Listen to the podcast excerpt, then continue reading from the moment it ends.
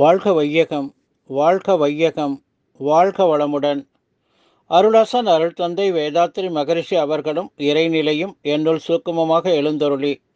பத்து பத்து ரெண்டாயிரத்தி இருபத்தி ஒன்று ஞாயிற்றுக்கிழமை இன்றைய அருட்தந்தை வேதாத்திரி மகரிஷி அவர்களின் நாள்காட்டி வரிகளுக்கான கவிவரிகளையும் அதற்கான விளக்கத்தையும் சிறப்பிக்க வேண்டுமாய் சங்கல்பம் மேற்கொள்கிறேன்.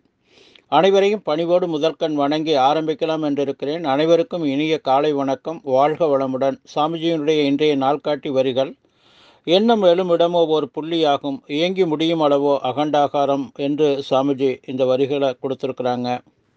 இதற்கான பாடல் வரிகள் எண்ணமே இயற்கை அதன் சிகரமாகும் இயற்கையே எண்ணத்தில் அடங்கி போகும். எண்ணத்தில் நிலை காட்ட முடியவில்லை இல்லை என்று சொல்லவும் யாரும் இல்லை. எண்ணம் எழும் இடமோ ஒரு புள்ளியாகும் இயங்கி முடியும் அளவோ அகண்டாகாரம். எண்ணமே செயற்கை கருவிகள் அனைத்தினோடும் இயற்கை கருவிகளை எல்லாம் இயக்கும் சக்தி என்று சாமிஜி இந்த எட்டு வரிகள் கொடுத்துருக்குறாங்க.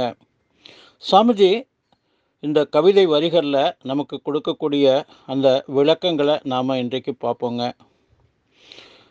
மனிதன் மனித மனம் என்ற ஒன்று அதில் எண்ணற்ற எண்ணங்கள் தோன்றிக்கொண்டே இருக்கிறது.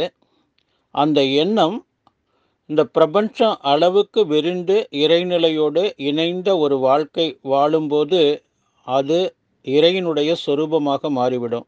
இறைநிலையே நாம இருக்கிறோம். அனைத்தும் இறைநிலையினுடைய தோற்றம்.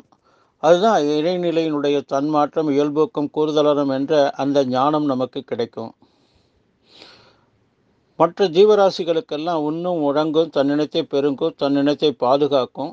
ஆனால் மனிதன் மட்டும் இந்த பிறவியினுடைய நோக்கமான அந்த வீடுபேறு என்ற அந்த நிலையை பெற முடியும். ஒவ்வொரு மனிதரும் இந்த வேதாத்திரிய பயிற்சிகளை கற்றுக்கொண்டு அதனுடைய முழுமை நிலை பெறும்போது ஒவ்வொரு மைக்ரோ செகண்டும் அந்த நம்முடைய மனித எண்ணத்தை நம்முடைய மனித மனத்தை அந்த இறைநிலையோடு இணைத்து கொண்டு வாழக்கூடிய அந்த ஒரு தெய்வீக வாழ்க்கை இந்த வேதாத்திரிய பயிற்சி மூலமாக நமக்கு கிடைக்குது. நாம் நம்முடைய மனதை இறைநிலை இணைப்போடு நாம் வாழ்ந்து கொண்டிருக்கும் பொழுது நம்முடைய மன அலைச்சுழல் பேரணந்த நிலையிலேயே இருக்கும். அப்போ நமக்கு தேவைகள் அனைத்தும் நிறைவேறும். எந்த விதமான ஒரு சிற்றின்பத்திலையும் நம்முடைய மனம் ஆட்பட்டு துன்பப்படாத அளவில் நாம் அதிலிருந்து விடுபட்டு அருகுண வயப்பட்டு ஐந்து பெறும் பயிற்சியர்களிலிருந்து விடுபட்டு இந்த ஞான நிலையிலேயே இருந்து வாழக்கூடிய அந்த ஒரு தெய்வீக வாழ்க்கை தான் இந்த மனித பிறப்பினுடைய நோக்கம். நாம் வாழ்ந்து கொண்டிருக்கக்கூடிய காலம் வரையிலும் நாம் ஒவ்வொரு கணப்பொழுதும் ஒரு கோப்பை நீர் இருக்குது அசுத்த நீர்.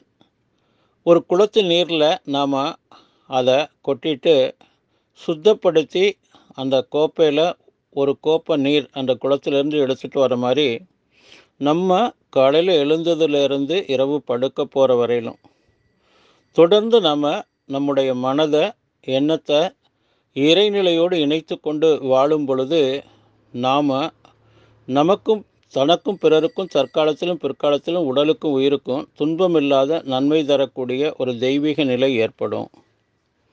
ஒரு உதாரணம் இன்றைக்கி எடுத்துக்கொள்ளுவாங்க அமெரிக்க நூலாசிரியர் ஒரு நூல் எழுதியிருக்கிறாங்க. அந்த நூலுடைய சுருக்கம் என்னென்னா ஒரு மூன்று கண்ணாடி குடுவைகள் ஒன்று போல அழகான கண்ணாடி குடுவைகளை அவங்க தேர்ந்தெடுக்கிறாங்க. ஒரு கண்ணாடி குடுவையில் நல்ல வாழ்த்துக்களை கொடுத்து கொண்டே இருக்கிறாரு.